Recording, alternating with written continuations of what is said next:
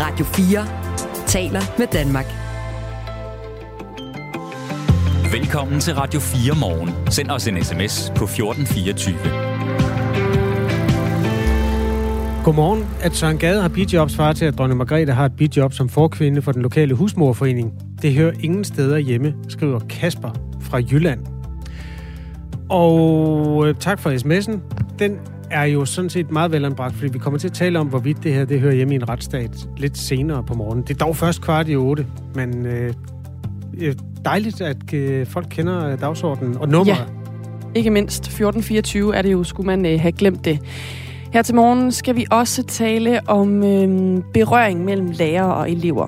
Det er øh, et af de redskaber, som folkeskolelærere kan bruge til at skabe relationer til eleverne, lyder det fra Danmarks Lærerforening som så også oplever en stigning blandt skolelærere, der fortæller, at man er for hurtig til at reagere med en fyring eller en hjemsendelse fra skolernes side, hvis et barn siger, at en voksen for eksempel har slået eller taget fat i barnet.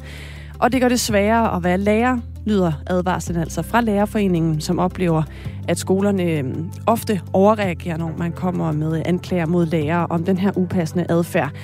Det er en øh, historie, vi øh, blandt andet ser nærmere på klokken 20 minutter over 6 her til morgen.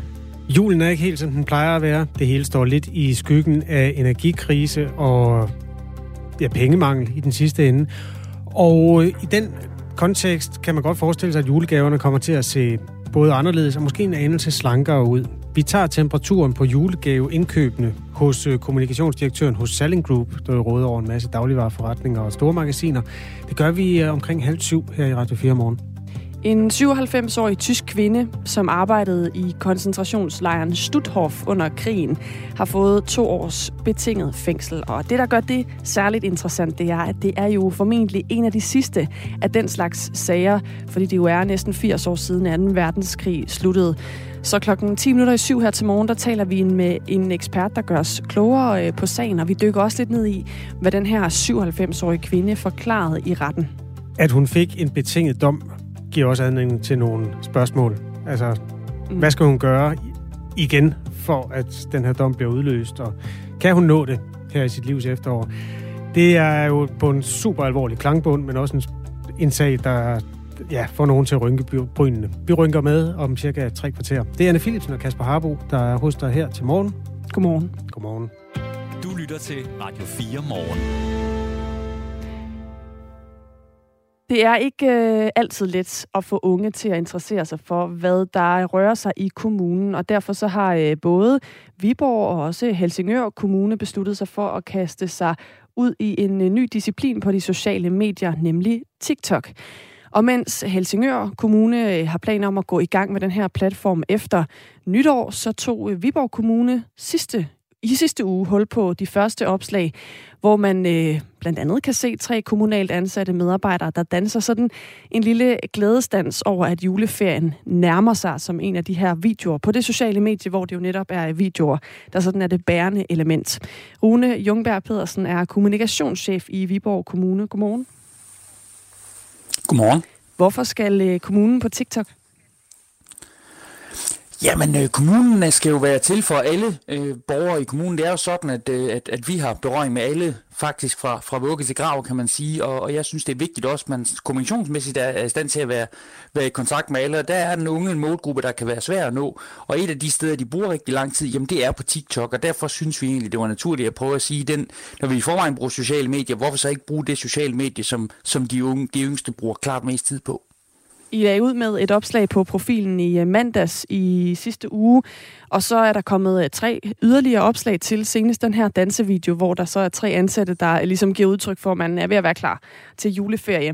Da vi tjekkede jeres profil ud i går, der havde den 37 følgere og 110 likes, og den mest sete video er nået ud til omkring 1100 personer. Hvor stort er potentialet her? Fordi jeg tænker, dem, der bruger TikTok, Øhm, uden at være ekspert i unge, så tænker jeg ikke, de kommer ind for netop at se øhm, informationer fra øh, måske deres kommune, måske fra en anden kommune, fordi de ikke lige bor i Viborg Kommune. Så hvad er det egentlig, I regner med at få ud af det her sådan reelt? Ja, men man kan sige, reelt håber vi selvfølgelig på, at vi på sigt kan opbygge øh, en, en, en, en skare, om ikke øh, mange følgere, så i hvert fald mange, der ser vores videoer, hvis det ellers er noget, som de synes er, er spændende. Det man skal huske er selvfølgelig, at når man tager øh, sociale medier for eksempel, så har, hvis vi tager Viborg Kommunes Facebook-side for eksempel, jamen så har vi 14.000 følgere der, så det er klart, der går det selvfølgelig hurtigere med at komme ud med ting, end det gør på, på TikTok. Men alting har jo haft en begyndelse, og sådan også med, med LinkedIn og, og, og Twitter, og, og som sagt også Facebook, som andre medier, vi har brugt. Så det her er jo også et forsøg på at sige, at det, har det her medie nogle muligheder for at nå de unge. Og det kan selvfølgelig være, at det viser sig, at det, at det, at det har det slet ikke. Men jeg synes, det er vigtigt, at man også som kommune sørger for at være på de kanaler, hvor de unge er, og så forsøge at opbygge dem og, og, og lave noget, som de unge rent faktisk interesserer sig for. Øh, og det er jo også derfor, det er vigtigt også at sige, at, øh, at det er godt nok mig, der er kommunikationschef, men jeg har i virkeligheden utrolig lidt med de videoer at gøre, fordi jeg selv har lidt svært ved at forstå øh, TikTok en gang, men jeg selv tre teenage-drenge, og de viser mig tit noget, som, som de synes er fantastisk, som jeg, og som jeg har svært ved at forstå. Så det handler selvfølgelig om at gøre det her på de, på de unges præmisser, kan man sige, og derfor så er det heller ikke mig, der sidder og, og udtænker idéer til, til TikToks, det er nogle yngre kolleger. Men hvad er det for en slags information, de unge skal få fra jer på TikTok? Altså øhm, for eksempel en, en dansevideo, øh, hvor man i tale sætter, at juleferien er om hjørnet. Det er jo ikke en, en øh, video, tænker jeg, som er sådan umiddelbart som ung lærer noget af, eller får info om kommunen af. Så hvad er det præcis, de skal have ud af de her videoer, når de sidder og modtager dem på TikTok? Det vi først første omgang gerne vil, gerne vil arbejde med, det er egentlig at prøve at gøre op med nogle, med nogle kan man sige, fordomme om øh, for eksempel kommuner, og om det er støde og så videre. Hvis man kan prøve at tage et helt konkret eksempel, så kan man sige, så er det sådan, at hvert år, øh, så, så mangler vi øh, unge vikarer til vores øh, hjemmepleje, for eksempel i, i sommerferien. Og der prøvede vi sidste år på Facebook at lægge nogle videoer ud med nogle unge mennesker, der forklarede, hvad er det egentlig, det er, Øhm, og og, og hvorfor, hvorfor skulle man bruge sin sommerferie på lige præcis den slags arbejde? Og det var faktisk en kæmpe stor succes. Og der gjorde også nogle steder, hvor man kan sige, der kunne TikTok også være, være et godt medie at bruge, fordi det er, det er unge mennesker, der, der taler til unge mennesker, kan man sige. Det samme kunne være for eksempel i forhold til Viborg er heldigvis en by, som tiltrækker rigtig mange spændende uddannelser. Og der kunne vi også sagtens se et perspektiv i at sige, nogle af de fordomme, som, som nogle mennesker har om en, om en kommune som, som Viborg, øh, at, at, at, at, få, at få gjort op med dem for eksempel på TikTok. Så det er jo nogle nogle af de sådan ting, vi kan bruge det til. Det er også vigtigt at sige, selvfølgelig, at nu starter vi, øh, og hvad potentialet så præcist er, jamen det kan jeg ikke 100% forklare endnu, øh, men, men, men vi synes, det er vigtigt at komme i gang og prøve at sige, hvad, hvad er muligheden her? Og så må vi jo hen ad vejen finde ud af præcist, hvor, hvor, stort, hvor stort det så rent faktisk er. Øh, det vil jeg ikke påstå, jeg ved 100% endnu.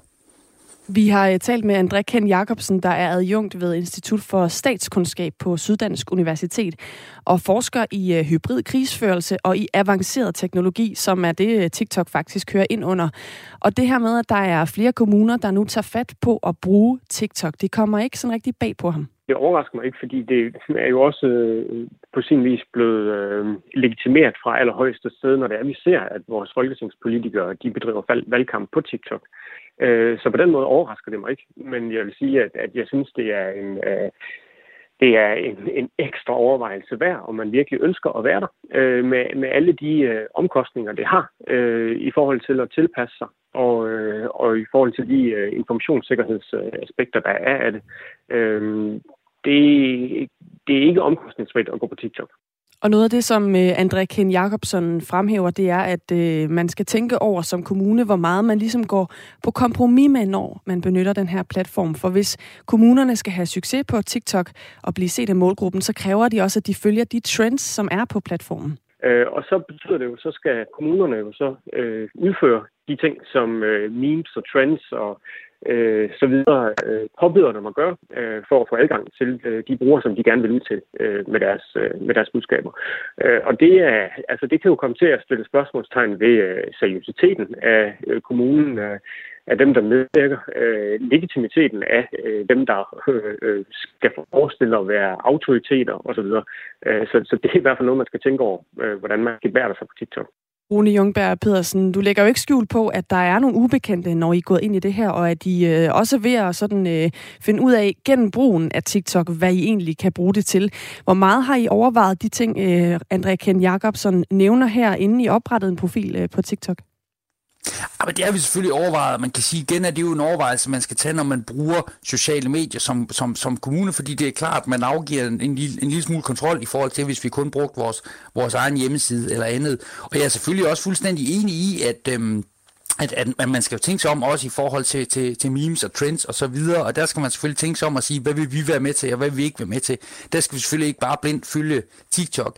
Til gengæld så er det måske også vigtigt, nu, nu siger han også det der med at sige, kan man risikere at blive betragtet som useriøse, og det skal vi selvfølgelig ikke, men omvendt så tror jeg også, som sagt, det er vigtigt at gøre op med, at en kommune ikke er sådan et, et støvet sted. Vi har brug også for rigtig mange nye øh, kolleger de kommende år. Så derfor så tror jeg, det er vigtigt at vise, hvad en kommune også er, fordi øh, så støvet er vi altså heller ikke. Øhm, så, så, og så skal man selvfølgelig kunne gøre det på en måde, hvor man både kan være seriøs, men samtidig også blive betragtet som et sted, som de unge faktisk forbinder med noget godt og noget, og noget spændende.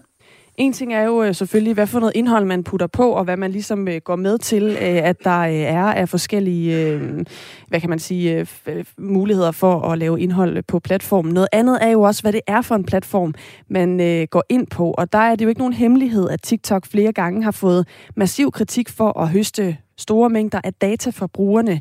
Og øh, blandt andet i USA har man faktisk overvejet at indføre et decideret forbud mod TikTok. Og for nylig, der slettede det britiske parlament også sin profil på det sociale medie, og det var ifølge BBC, øh, fordi der var flere medlemmer af parlamentet, der var bekymrede for netop datasikkerheden på TikTok. Og øh, ifølge André Ken Jacobsen, så burde kommunerne også øh, overveje i højere grad, hvad det er for et signal, det sender udad til, når man som kommune begynder at bruge den her platform. Hvis det bliver prioriteret for kommunerne, så tvinger det jo folk til at, at komme på TikTok. Øh, så på den måde kan man sige, så at, at de her tiltag jo også med til at gøre platformen større. Øh, og det synes jeg altid også er øh, et spørgsmål, om man ønsker det sådan helt generelt fra et politisk perspektiv, at, øh, at øh, den her kinesisk baserede platform, den simpelthen skal blive større og skal være en, en større platform for danske myndigheder. Rune Jungberg Pedersen, hvor meget fylder det for jer i øh, Viborg Kommune, at TikTok også er en platform, der får så meget kritik for øh, de data, de tager fra brugerne, når man bruger appen? Altså igen, så, så vil jeg gå tilbage og sige, at jeg synes, det er en meget, en meget generel diskussion i forhold til sociale medier, fordi man kan sige, at den diskussion, der er om TikTok, har vi også haft lignende i forhold til både Facebook og Instagram og, og andre. Så der er ikke nogen tvivl om, og det var også det, jeg sagde tidligere, at man afgiver noget, noget kontrol i forhold til bare at bruge sin, sin hjemmeside og de andre kanaler øh, vi har. Så det er selvfølgelig noget, vi har tænkt over. Men jeg tror også, det er vigtigt at sige, at selvfølgelig er det ikke sådan, at man på nogen måde på noget tidspunkt er afhængig af at have, at, at have TikTok for at få information fra Viborg Kommune. Det her, det er et, et add-on, kan man sige, vi prøver at sige, for at sige, kan vi nå nogle målgrupper bedre, end vi gør i dag ved at tilføje noget. Øh, så, så på den måde, så, så, så argumentet med at sige, så skal man være på TikTok for at kunne øh, få den information, man skal fra Viborg Kommune, det må jeg sige, det, det, det køber jeg nok ikke fra en kommunikationsmæssig vinkel. Selvfølgelig er der nogle ting, man skal overveje, det, det gør vi også, men, men, men jeg tror også, det er vigtigt at sige, at, at vi er jo også nødt til at prøve at følge med i at sige, hvor er det, man kan være henne, og, og, og så adskille de kan man sige, mere generelle diskussioner fra, hvad er det for eksempel TikTok oplever i USA, hvor man må sige, at det er jo nok, der er jo også nogle, nogle andre geopolitiske ting i spil i forhold til, hvilke øh, sociale medier, der bliver benyttet forskellige steder. Så, så man kan sige, i første omgang, så, så, så, så prøver vi at sige, kan vi bruge det her til noget, til at nå nogle, nogle målgrupper, som vi, som vi bare har svært ved at nå. Øh, og det er sådan set det, der, der er målet i første omgang. Og ja, så skal man selvfølgelig tænke sig rigtig godt om, hvordan man gør det. Tak fordi du var med her, Rune Jungberg Pedersen, kommunikationschef i Viborg Kommune, der altså øh, har kastet sig ud i også at markedsføre kommunen på det sociale medie TikTok. Og det er øh, i øvrigt ikke første gang, at kommuner forsøger sig med at være på øh, nye sociale medieplatforme. Ifølge øh, fagbladet Journalisten, så markerede Kolding og Tisted Kommune sig i 2014 som de første kommuner, der kom på Tinder, den her dating-app, og på Snapchat, hvor man sender billeder, der forsvinder efter kort tid, og kan lave nogle øh, historier, der, der bliver i 24 timer ad gangen. Det øh, gjorde de også for netop øh, at nå ud til den her øh, lidt savnomsprundende, øh, brede målgruppe af, af unge mennesker, som de gerne vil kommunikere til. Klokken er 18 minutter over 6. Danmark har fået en ny regering. Det viser sig, at Mette Frederiksen mente det alvorligt, da hun sagde, at hun ville en bred regering. Det vil sige, at vi er nu mere ambitiøse, end vi har været tidligere. I mandat på Radio 4 giver Pernille Rudbæk og Thomas Larsen der seneste nyt fra dansk politik. Er det rødt? Er det blåt? Er det magenta? Det er i hvert fald farvet i nogle blå farver, efter min mening. Lyt til mandat i dag kl. 11. Det er på mange måder øh, befrielsens øjeblik. Radio 4 taler med Danmark. Radio 4 taler med Danmark. 19 minutter over 6 er klokken. Berøring mellem lærere og elever i folkeskolen. Det er jo et af de redskaber, som mennesker kan bruge til at nå hinanden. Men i Danmarks Lærerforening, altså lærernes fagforening, oplever man en stigning blandt folkeskolelærere, der fortæller, at øh, fyringer og hjemsendelser sidder meget løst, hvis man oplever, at et barn siger, at en voksen har slået eller taget fat i barnet. Og de her berøringer gør jo altså, at øh, man, eller det gør jo altså i den sidste ende, at man skruer ned for de berøringer, som ellers skulle være en kort bro mellem to mennesker. Det er en problemstilling, som Lærerforeningen gerne vil rejse, og den vil vi også gerne belyse her i Radio 4 morgen. Og den er jo svær, fordi på den ene side står der nogle børn, på den anden side står nogle lærere, og på tredje side står jo også hyppigt nogle forældre til de her børn, der kommer hjem og fortæller om noget, de har oplevet som upassende adfærd. Så lad os prøve at holde tungen lige i munden og sige godmorgen til Carmina Cordero, som øh, faktisk er blevet fyret på baggrund af den her type anklager. Godmorgen. Godmorgen. Øhm, det er jo svært at gå ind i sådan en principiel diskussion, uden at tage det sådan helt konkrete.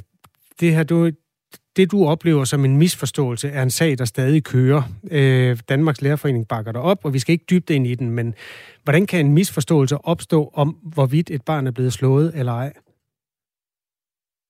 Øh, men jeg, jeg synes, at der, der mangler måske procedurer eller ressourcer for, når der kommer en sag, øh, at man undersøger det grundigt og ordentligt. Øh, jeg blev faktisk afskedet, uretfærdigt afskedet fra min skole, øh, præcis på grund af det. Øh, man blev ledet, fordi de panikke, de tager hurtigt til og uretfærdigt beslutning, som man blev baseret over historier øh, om lærer, Øh, Carmina, der er en skrækkelig øh, telefonforbindelse til dig. Jeg tror, din telefon har været med i badekar eller sådan noget. Der er simpelthen ikke særlig god lyd i den, så vi prøver at koble op med dig på en anden måde. I mellemtiden kan jeg så lige fortælle dig, der hører Radio 4 morgen, at det her, det er jo noget, man rejser i Danmarks Lærerforening, men som helt sikkert også har relevans for nogle af de forældre, der sidder og lytter med her. Enten fordi en yndlingslærer måske pludselig ikke er der længere, eller fordi et barn oplever, at øh, en berøring fra en lærer har været fuldstændig upassende.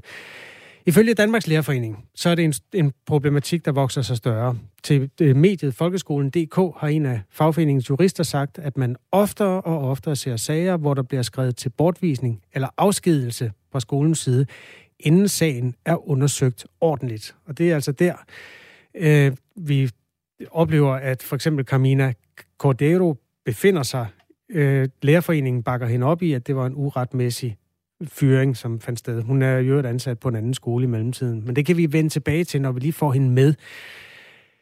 Øhm, det der er de spørgsmål, der, der hører hjemme her, det er for det første, hvad er bevisbyrden egentlig på, om en berøring oven på hovedet, altså det, der kan være et kærligt klap, er det et irettesættende klap, eller bare en berøring? Og hvad må man som lærer? Skal man overhovedet ikke røre ved børnene? Du er altså også velkommen til selvfølgelig at tage del i den her debat. Der hører vi helst fra dem, der har børn i folkeskolen nu. Man kan skrive til os på nummer 1424. Carmina Cordero, Hallo. er du med os igen? Ja, ja, det er jeg. Meget bedre lyd Hallo? nu. Ja, hej igen. Tak fordi okay, du er der. det er godt. Hej. Hej. Fortæl lige en gang til, og det skal være sådan... Øh, altså, beskrivelsen af, hvordan kan man misforstå, om en berøring er kærlig eller hård? Altså, hvordan kan nogen misforstå, om, om et barn bliver slået eller ej? Ja, hvis man øh, hvis sagde, det blev ikke grundigt undersøgt eller ordentligt undersøgt, så man kan ikke øh, forstå om, Øh, hvis man hører kun en del af historien, så det bliver svært at forstå øh, hele bilen. Øh, det, som der er sket med mig, det er præcis det, jeg blev afskedet, uretfærdigt afskedet, øh, fordi, fordi jeg blev anklaget på noget, som jeg har ikke hørt. Jeg har ikke hørt, og, og, og så skolen øh, havde ikke lyst til at høre min historie, fordi de gik i panik.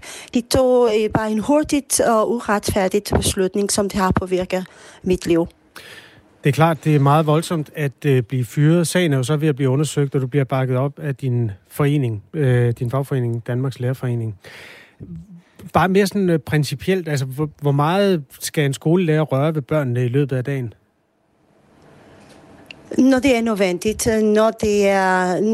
Øh, når man er en lærer på skolen, det er ikke det samme, som man er lærer på universitet. Uh, selvfølgelig, når man er underviser på universitet, unge og voksne, man har ikke behov for, for, for at høre på, på, på elever, men når det er i folkeskole, jeg synes, det lyder mærkeligt og unaturligt, at man kan ikke trøste en elever, vi kan ikke uh, uh, uh, afskede en, de elever, som, som, som, øh, som slås, eller som ulagte materiale, som sparker dørene, alt muligt. Der ske en masse ting på en skole. Mm lære at undervise. Det er bare en del af vores, vores daglige øh, opgaver. Jeg synes, det er vigtigt, at man skaber nogle relationer, at, nogen, at vi kan godt sige, jeg er her for dig, øh, hvis du har brug for hjælp, og trøste en elev. For mig, det lyder meget naturligt at, at gøre det. Så øh, ja, det, det, grænse det er lidt svært at, at, at, at, øh, at kigge på måske, men... Mm. Så, så lad mig hjælpe med at gøre det lidt mere konkret, de spørgsmål, jeg har, fordi ja, man kan ja. sige, hvis det er en elev, som man har et godt forhold til, og man oplever god stemning mellem øh, det, ja. det andet menneske, så er det jo ikke, så er der jo ikke noget, noget fare på færre, hvis man lige rører ved en arm eller sådan noget og siger, er det okay, du skal lave den her opgave eller, eller sådan noget. Men hvis du har dårlig stemning med et, et barn, og det er jo så det, der skete ja. i, i de tilfælde, øhm, hvordan håndterer du det nu? Altså synes du stadig, det er, at det, det giver mening at røre ved sådan et barn? Det var ikke det, som har sket. Det, som har sket, det er rødt, øh, øh rød, øh, venlig på en elev, og det er den anden elev, som står ved siden af den elev, som jeg har ikke gjort noget, øh, som, øh, som har sagt, øh, at, jeg, at jeg har gjort noget. Så det var ikke den elev, øh, som, jeg, som jeg har hørt faktisk på. Men elever, når elever gider ikke arbejde, der kommer i skole med deres frustration alt muligt. Uh, det, er, det er nogle gange svært for os at, um, at håndtere det. Uh, vi valgte ikke rigtigt, hvordan det, det kommer at at, at, at, at være bagefter i slutningen af dagen, at vi bliver, vi ringer, at vi bliver ringer fra skole og siger, hvad har du gjort alt muligt. Så jeg synes lige, i, i dag, det er lidt svært at være lærer. Uh, og det kan faktisk være farligt uh, at, være, at være lærer, hvis vi har ikke en god ledelse uh, på skolen. Men er løsningen ikke bare, at man skal lade være med at røre ved eleverne? Det synes jeg ikke. Det synes jeg ikke. Jeg synes, der skal være procedur. Øh, jeg synes, der skal være en øh, god forståelse. Fordi i dag det er nemt at kommunikere, og det er meget positivt, at både elever og, og, og, og forældre kommunikerer med skolen. Men det er også så nemt at bygge en historie på. Det er virkelig nemt. Og derfor, jeg synes, der, der, når en en anklage kommer.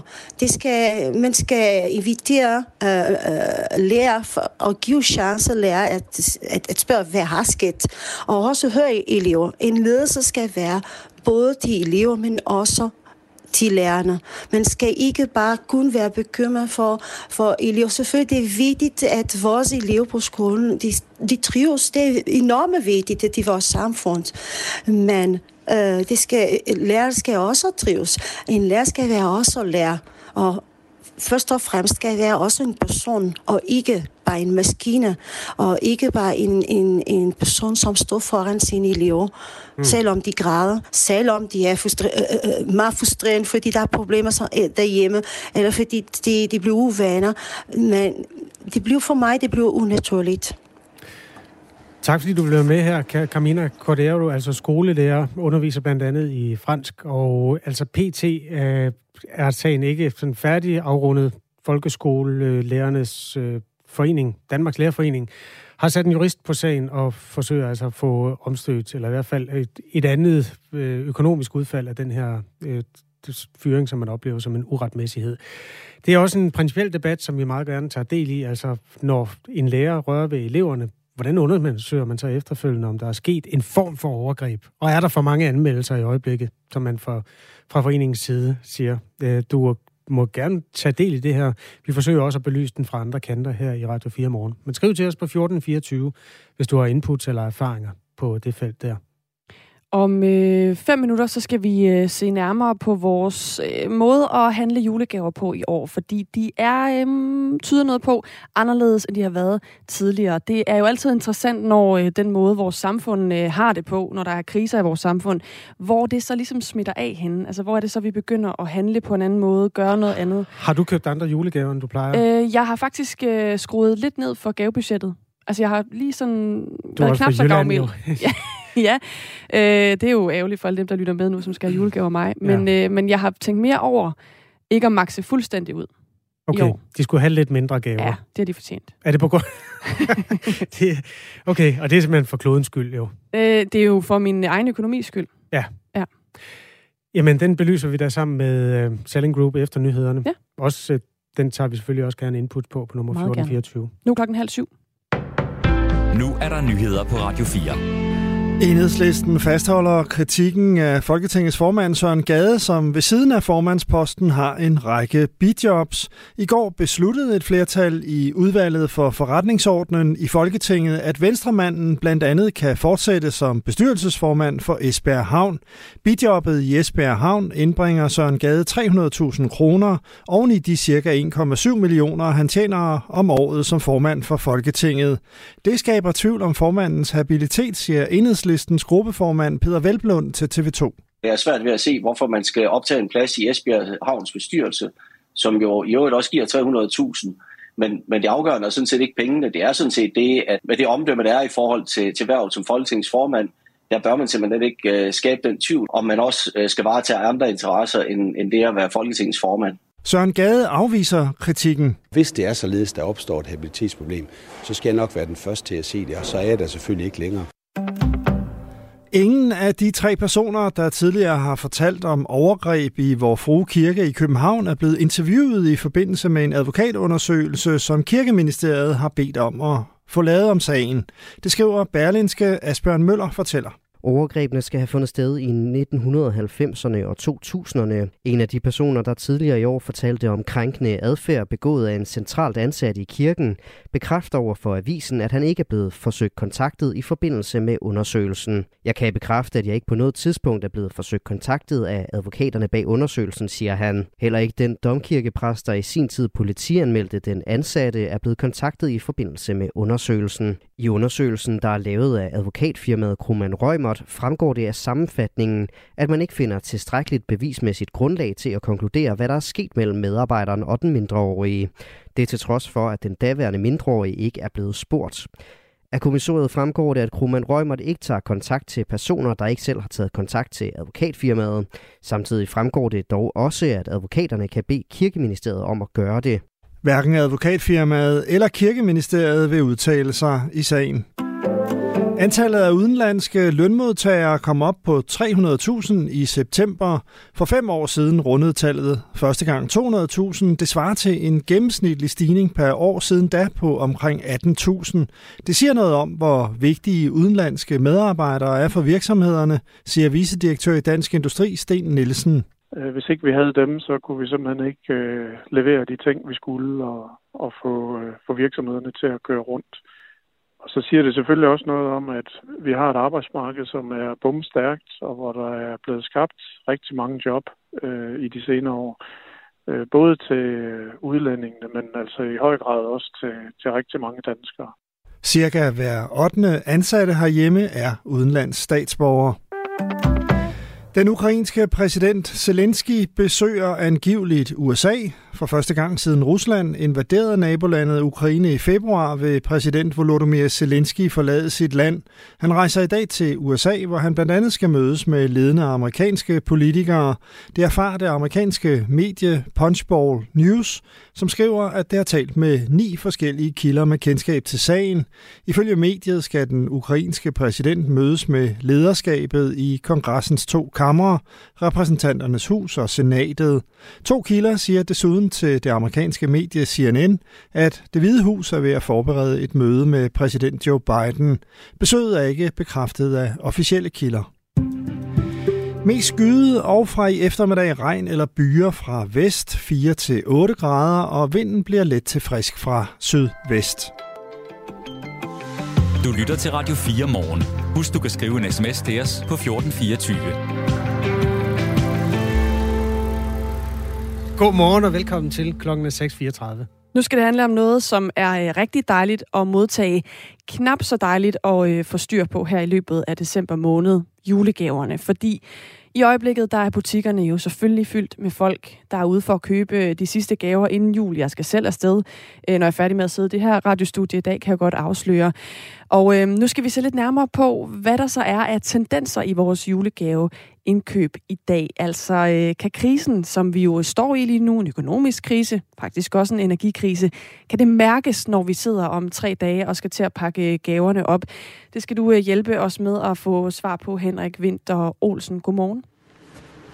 Godmorgen. Kommunikationsdirektør i Selling Group, som driver mere end 1700 butikker, og det er øh, blandt andet sådan nogle som Bilka, Føtex og stormagasinerne Salling i Aarhus og Aalborg.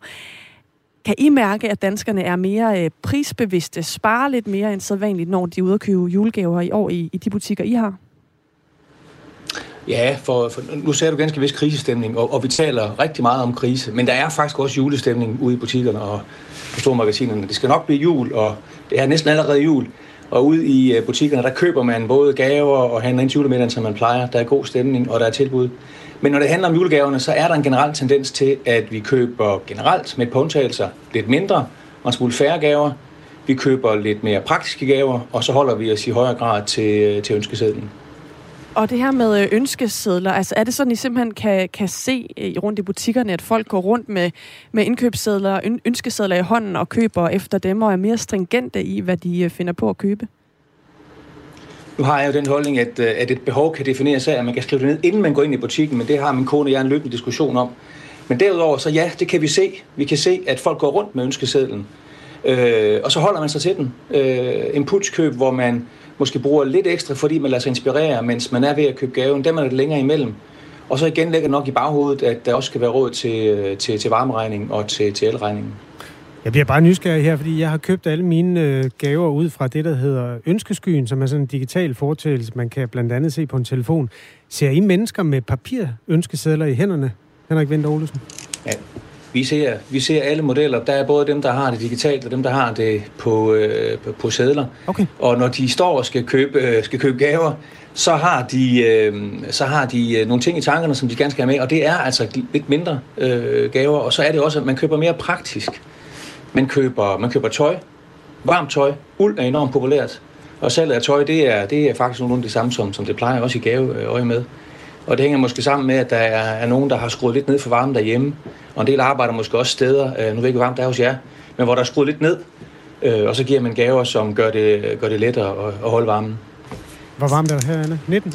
Ja, det er den, måske 20. Vi har mange computer inde i det her studie. Ja. Så det ja, øh, luner lidt. Ja, præcis. Ja. Øh, sidste år, der brugte danskerne i gennemsnit cirka 3700 kroner i alt på julegaver, ifølge Santander Consumer Bank. Og så viste en undersøgelse også, at øh, 31 procent af danskerne ønskede sig tøj julegave. Så var der øh, godt en fjerdedel, der havde gavekort på deres ønskeliste, og 32 procent ønskede sig oplevelser. Hvad øh, forventer du, Henrik Winter Olesen, bliver årets julegave-hits ud fra de butikker, I har og de varer, I sælger? Det er, hvis vi skal vælge ud fra den liste, du lige øh, ramser op der, så må det blive tøj. Det er der, hvor vi, vi, vi går lidt mere praktisk. Øh, det varme tøj er populært. Og så er det også, øh, så er det også meget fra køkkenafdelingen. Der er faktisk godt salg i, i køkkenting. Praktiske ting til køkkenet er i høj kurs. Og, øh, og igen, så handler det lidt om, at når man, når, når man så køber gaven, så står man foran den. Man kan måske vælge deluxe-udgaven, og man kan også vælge den lidt mere almindelige udgave. Og der hælder folk måske til den, øh, til den, øh, til den almindelige udgave. Og det kan vi se navnlig i, i salgingsstormagasiner, hvor vi jo har begge dele. Vi har både til den prisbevidste forbruger, til den, der godt vil ofre lidt mere. Og der kan vi se, at der er der nogen, der shopper lidt ned, som man siger.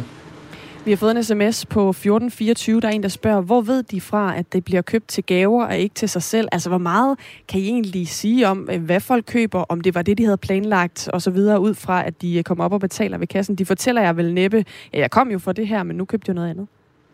Nej, det er rigtigt. Vi, vi står ikke og afhører folk om deres gavevaner. Det må folk helt selv øh, klare afgøre. Men vi, kan, vi pakker jo gaverne ind og kan se, at der er rigtig mange gaver, der bliver, der bliver pakket ind. Og vi kan sammenligne med, med årene før og se, hvad det er, øh, folk tager med sig, når de, øh, når de går fra butikken.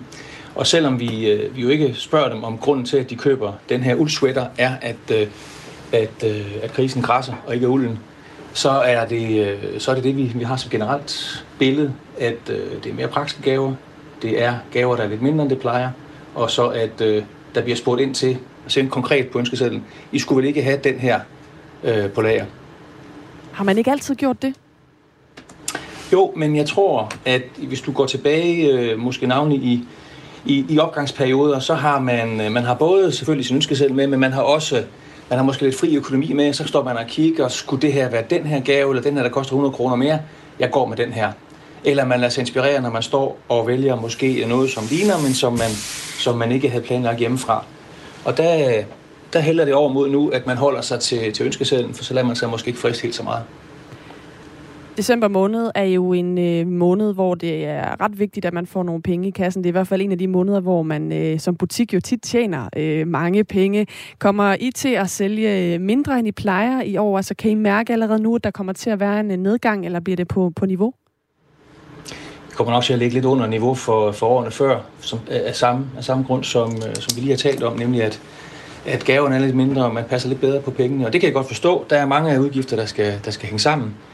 Så vi øh, kommer igennem en, en god julehandel, men øh, vi vil gerne have haft den endnu bedre, og måske lige de sidste år lidt bedre. Tak fordi du var med, Henrik Winter Olesen. Har du egentlig selv købt alle julegaverne? Jeg er fuldstændig klar til jul. Er I færdige? Nej. Jo, jo, jo de pakker ind og alt muligt. Jeg har lige haft corona. Så kan jeg sige, at Salling har åben helt frem til jul, og der er åben på okay, alle fire etager. Okay, okay, Henrik. Ja, Godt, tak for det. Kommunikationsdirektør i Salling Group. Og øhm, hvis nu man øh, ikke har fået købt alle sine gaver, og man sidder med den her lille... Øhm, energitrol i maven og tænker, der er også noget med, at vi skal tage hensyn til øh, energi, energikrisen, og vi vil gerne give noget, som øh, passer ind i den øh, tid, vi er i. Så er det så heldigt, at vi har talt med rådgivningstjenesten Spar Energi, som hører under Energistyrelsen. Og de har øh, flere gode idéer til, hvad man kan give til gave. Vi har øh, talt med Line Nørmark, der er rådgiver, og hendes første forslag, det øh, er til køkkenet. Nogle gode gaver til køkkenet, det kunne jo for eksempel være at give en brødrester eller en elkedel. For hvis du bruger en brødrester til at riste brød med, i stedet for en ovn, øh, jamen, øh, så er det 10 gange billigere. Og lige sådan, hvis du bruger en elkedel til at varme vand med, i stedet for dit komfur, så er det også cirka halv pris. Line Nørmark har også en gaveidé, der handler om, at vi jo øh, i øjeblikket også bliver opfordret til at skrue lidt ned for varmen. Man kunne jo give et dejligt varmt tæppe eller nogle varme fodsko eller hjemmesko, øh, og eventuelt i kombination med et termometer. Øh, så kan man skrue ned for varmen, og ved at kigge på termometeret kan man ligesom holde øje med, at man ikke kommer under 18 grader. Så vi skal helst ikke under 18 grader, så vi er sikre på, at der ikke kommer noget kondens i vores hjem. Den der med at riste brød i ovnen, ja. eller lade være med at riste brød i ovnen, men brug brødresteren. Mm. Det er sådan et sparetip, man ikke øh, har hørt før. Måske fordi, at jeg faktisk ikke vidste, at der var nogen, der ristede brød i ovnen. Det har jeg faktisk gjort på det seneste, fordi min brødrester er væk. Nå for Søren Rasmus, ja. øh, hvis du lytter med her, så skal du vide, at du selv og Anne ønsker jer en brødrester. Ja, det ved han godt. Nå, okay. Ja. Godt. Nå, øh, Line Nørmark fra Spar Energi har også et øh, forslag, hvis man øh, er sådan en familie, hvor nogen i familien godt kan lide at tage nogle lange bade. En anden god idé kunne måske også være, hvis der for eksempel er teenager i huset, eller nogen, man bare ved, der elsker lange bade øh, at man giver et æggeur. Så kan man ligesom blive enige om, jamen øh, her hjemme, der tager vi kun øh, bad i tre minutter, eller hvad man nu bliver enige om. Og så har man mulighed for at holde øje med det via det her æggeur. Prøv at overveje, hvis man er teenager juleaften og får et æggeur, og beskeden om, man tager for lange bade. Så det første, man gør, er nok at kigge på, på sådan et æggeur og sige, hvad er Hvor det? lader man det op henne? Ja, er, er det den der app, som ja. faktisk kan bimle efter tre minutter, som jeg har inde i min telefon, ja, der er lavet som selvstændigt ur? Men det er selvfølgelig en reminder. Ja, det, det kan jeg godt se. er man uh, lidt i julepanik og uh, i panikkens tegn klar til at gå ud og købe en masse nye ting, så skal man uh, tænke sig lidt om, lyder opfordringen fra uh, Spar Energi og Line Nørmark. Det er klart, at hvis man skal ud og have nye apparater, så skal man jo gå efter nogen med et meget lavt energimærke. Men det kan sjældent betale sig at skifte noget ud, som allerede fungerer i forvejen, i forhold til den energibesparelse, man får. Så det er nok primært, hvis man skal ud og have øh, en, en ny opvaskemaskine, fordi den gamle er gået i stykker, eller den fjernsyn. Sagde altså Line Nørmark, som rådgiver hos Spar Energi, der hører under Energistyrelsen. Klokken er 6.43. Benjamin Munk, vores kollega. Har du købt julegaver? Hov, det har jeg. Ja, yes. godt. Alle sammen? Større eller mindre, end de plejer? Alle sammen. Øh, jamen, vi er faktisk gjort sådan, at vi, vi køber færre, end vi plejer. Mm. Øh, men, men de er nok øh, i, i, i en lidt større, øh, altså større skala, så det ender nok ud i at være det samme sådan rent øh, pengemæssigt. Lige så sikkert som der er årlige indslag i nyhedsmedierne om koldskålstest og sådan noget om sommeren, så plejer der også komme noget i januar, hvor man gør status over julehandlen. Og mange, mange år i træk var det sådan noget med, vi har fået større gaver end nogensinde før. Så kom finanskrisen, så var der lige to-tre år, hvor de var lavere. Nu kommer der nok sådan to-tre onde år igen, hvor det om, omsætningsmæssigt går en lille smule nedad, men øh, lurer mig om ikke på et tidspunkt de store gaver vender tilbage. I virkeligheden er du på arbejde for at sørge for, at vi kan fodre Radio 4 Morgens lyttere med det nyeste. Hvilke historier løber I efter i dag? Jamen, vi løber rigtig meget efter Søren Gade. Vi vil rigtig gerne høre fra Folketingets øh, nye formand, som jo har de her bidjobs, øh, som potentielt kan, kan skabe en interessekonflikt Øh, det er i hvert fald øh, nogen, der mener, og nogen, der ligesom har været ude og kritisere, at han har øh, en, en, en lang række øh, bidjobs, nogen øh, lønnet og nogen ulønnet, øh, og det, det skal man altså ikke som folketingsformand, mener nogen i hvert fald. Og vi vil rigtig gerne høre fra Søren Gade, som ligesom bliver ved med at forsvare, at han har de her bidjobs. Hvis ikke han tager den, så prøv lige Esbjerg Havn og spørg, øh, hvad det er, han bidrager med, som altså er fuldstændig uundværligt. En ja. mand fra Holstebro, som mm. aldrig nogensinde har været på en fiskekutter. Det er en god idé. Det kan godt være, at vi, øh, vi prøver det. Og så løber vi også efter Danmarks Lærerforening øh, for en kommentar på det her med øh, berøring mellem øh, lærer og elever. Nu har vi jo lige hørt øh, øh fra en kvinde, der blev øh, fyret øh, på grund af øh, angiveligt, øh, ifølge nogle elever i hvert fald, at skulle have slået dem. Og vi vil rigtig gerne høre øh, omkring den her problematik øh, og krænkelsesparathed, som det jo forlyder, at der er blandt øh, skoleelever. Det er en spændende debat. Øh, du kan skrive til os, hvis du har input øh, til nogle nyhedshistorier, enten dem, der bliver listet op her, eller nogle af de andre. Du kan skrive til os på 1424. Klokken er, apropos, 14 minutter i syv. Radio 4 taler med Danmark. En 97-årig kvinde, der arbejdede i den koncentrationslejr, der hed Stutthof, har fået to års betinget fængsel for at på den måde være en del af de modbydelige naziforbrydelser. Den dømte, hun hedder Irmgard Fuchner. Hun er den første kvinde, kvinde i flere årtier, der er blevet retsforfulgt for forbrydelser i nazitiden, som jo sluttede i 1945. Anklageren i sagen sagde i går, da dommen faldt, at det kan være et af de sidste opgør med Holocaust. Terkel Strede er lektor ved Institut for Historie på Syddansk Universitet og har fulgt mange af den her slags sager. Godmorgen, Terkel Strede. Godmorgen. Den her 97-årige kvinde, hvad blev hun helt præcis dømt for?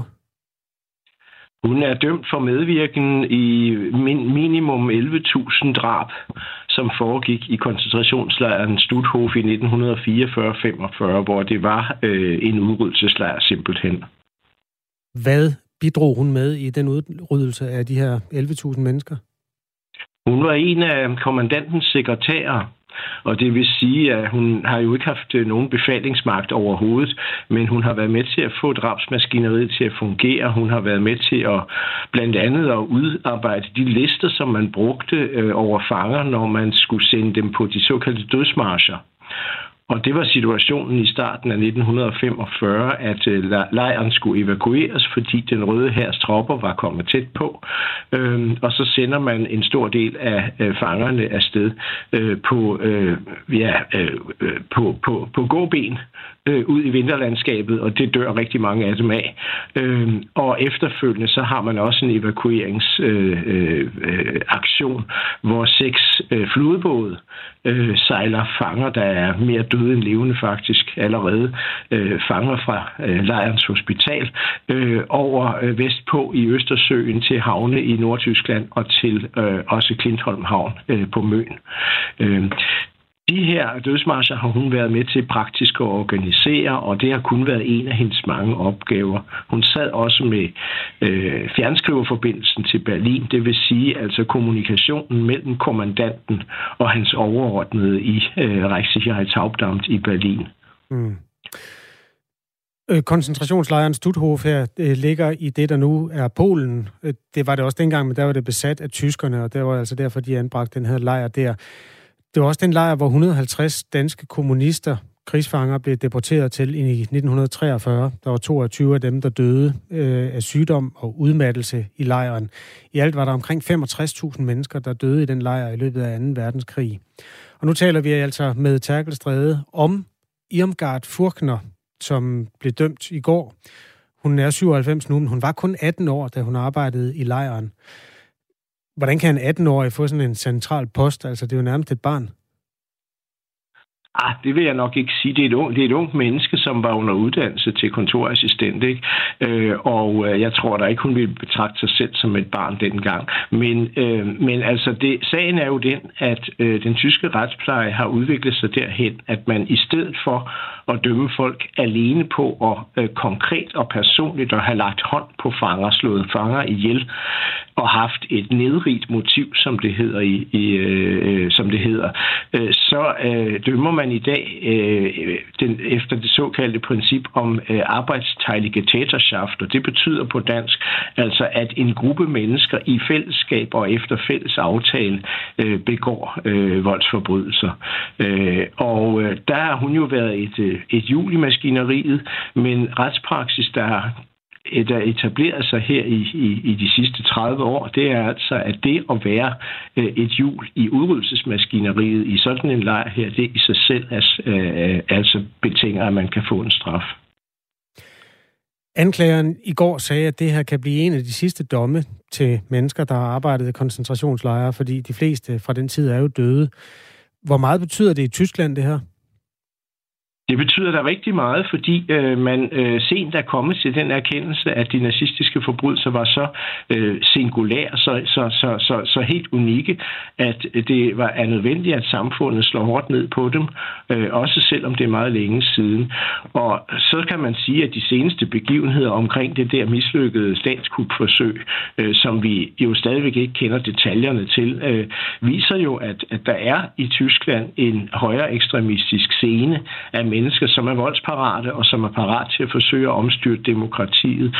Og der, der kan man sige, at de her, øh, sag, de her retssager, også selvom det er mod meget gamle mennesker, og nogle mennesker kan, kan, kan, kan sige, at er det ikke synd, og så videre, ikke?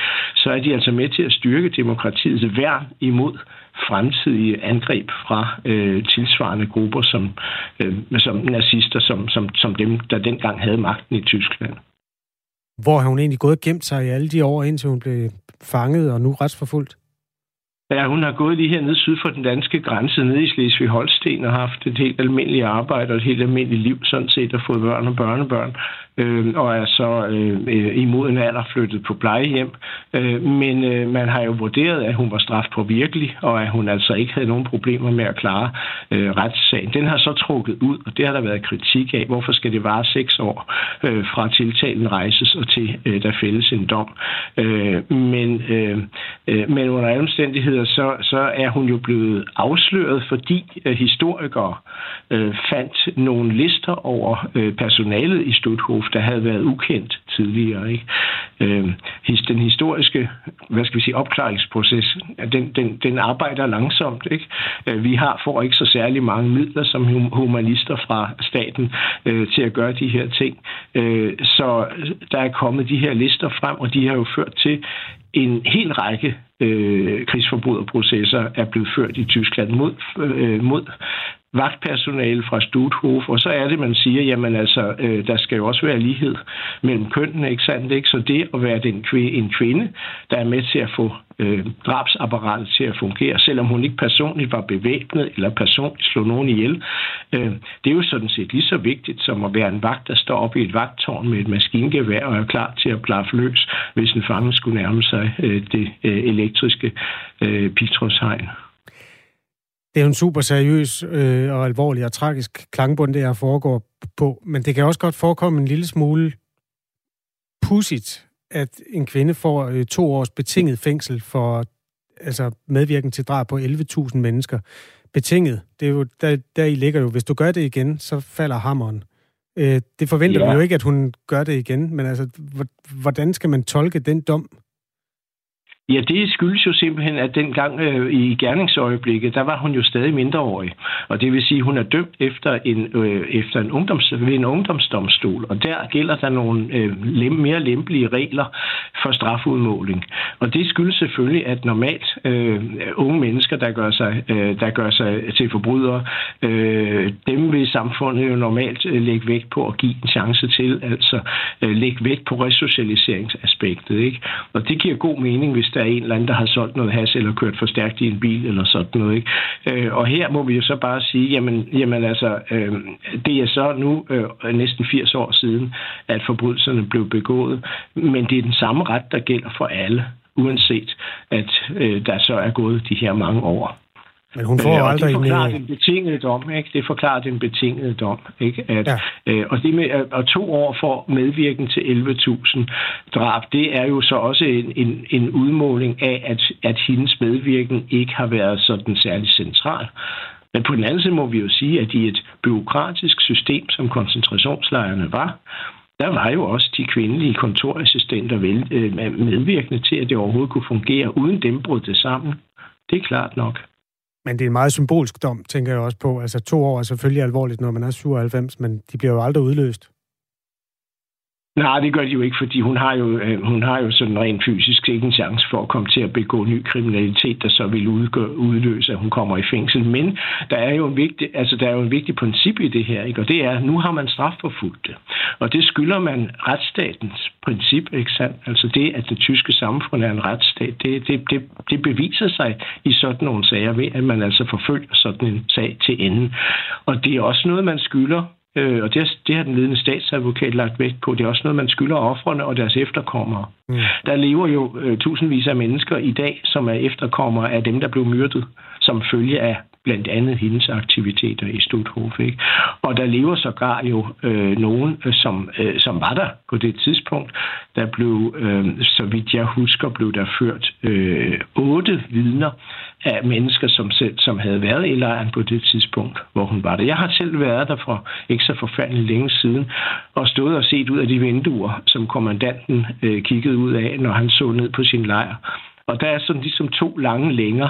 Der var øh, bygninger, der hørte til lejren, og med sådan en plads øh, i midten, hvor øh, fangerne skulle træde op hver morgen og hver aften, og hvor alle afstraffelserne, inklusiv henrettelserne, fandt sted. Og så hen for enden, øh, der ser man så krematoriet, og der ser man den lille bygning, som fungerede som gaskammer i 1944-45. Og alt det, det har hun altså kunne kigge ud på, når hun var inde og forelægge en eller anden sag for sin chef. Tak skal du have, øh, Terkel Stræde, lektor ved SDU. Jeg siger tak. Lektor øh, i historie, eller for historie, altså på de kanter. Her klokken 3 minutter i syv, hvor vi fik gjort øh, status over måske den sidste retssag mod et øh, af de mennesker, der medvirkede til Holocaust, og som øh, sluttede i 1945, gudskelov. Du lytter til Radio 4 morgen. Det er ikke kun herhjemme, at der er sygeplejersker og andet sundhedspersonale, der godt kunne tænke sig mere i løn. Det kunne de også godt tænke sig i Storbritannien. Og de har altså hævet det øh, helt tunge skyts frem, strejken. Og ikke, ikke bare strejke, men strejke op til jul. Øh, senest er det ambulancemandskab, som har sagt, at vi slutter os til den her større strejke, som har ramt Storbritannien. Det startede med, at øh, de britiske sygeplejersker nedlagde arbejdet for anden gang i år og gik på gaden med kravet om at få mere i løn tidligere på ugen. Og nu er man altså der, hvor at, øh, når man så også har en masse ambulancefører, en masse ambulanceredere, der slutter sig til den her strejke, så øh, begynder det at blive rigtig, rigtig kritisk i Storbritannien. Øh, nogle af de øh, chefer, der er for sådan, øh, den overordnede øh, sundhedssektor i øh, Storbritannien, er ude at sige, nu er man der, hvor skal man for eksempel føde nu her inden så længe, så skal man til at planlægge, hvordan kommer jeg til hospitalet, for jeg kan ikke være sikker på, at der kommer en ambulance, selvom det måske er akut. Øh, og de siger også, at vi er et, sted her nu, hvor at, øh, vi kan ikke garantere, at der er en ordentlig patientsikkerhed. Altså, der er faktisk en risiko nu for, at vi er nødt til at kun hjælpe dem, der er allermest øh, syge, har allermest brug for hjælp, for vi har ikke personalet til det på grund af den her strække. National Health Service, NHS, øh, har jo været i overskrifterne mange gange i løbet af coronaen, hvor man også beskrev et sundhedsvæsen, der balancerede sådan lige på kanten, fordi mm. man blev overstrømmet af patienter, der ikke kunne trække vejret øh, på en og samme gang. Netop som den så er klinget ud, det minder jo også lidt om det, vi har oplevet i Danmark, at man så også synes, at det er en diskussion værd, om det egentlig bliver belønnet nok at være med til at holde samfundet i live. Ja, og øh, nu gør man så det fra den britiske regerings side, at man øh, indkalder 750 mand fra hæren, der kan øh, hjælpe med at køre ambulancerne i hvert fald. Og jo på den måde får folk øh, hurtigere frem til hospitalerne, for det er jo i hvert fald første led i det her. Og det er jo så ikke kun øh, sundhedspersonale, der er også øh, strækker blandt togpersonale og i paskontrollen, som øh, lige nu truer med at kaste juletrafikken ud i noget af et kaos. Øh, og så er, har også lærere og offentlige embedsmænd øh, og ansat inden for energi- og transportsektoren meldt sig klar til at tage den her faglige kamp. Så det er jo noget, der virkelig kan ende med at blive kæmpe kæmpe strejke i Storbritannien. Og så på et tidspunkt, hvor mange er afhængige af nogle af de her øh, ting. Man er jo altid afhængig af sundhedsvæsenet, men sådan noget som transport, det er der altså mange, der skal bruge, når man skal hjem til jul. En lille pejling på en konflikt, der kan få rigtig store øh, stor betydning op mod jul, altså i Storbritannien. I den mere lykkelige afdeling er der fødsler i Danmark, eller fødsler hedder det faktisk ikke, for det er jo nogen, der kommer ud af æg, nemlig havørne unger. Dem er der rigtig mange af. Ja, jeg har lige bygget verdens mindst holdbare bro, men... Hvad hedder det egentlig så? Æglægning? Øh, ja, det hedder ægklækning. Ægklæk. Ja. Æg og klækning. Ja, mindst 180 unger er faktisk kommet til verden her i Danmark, og det ser vi nærmere på om fem minutter her i Radio 4 morgen. Lige nu er klokken syv.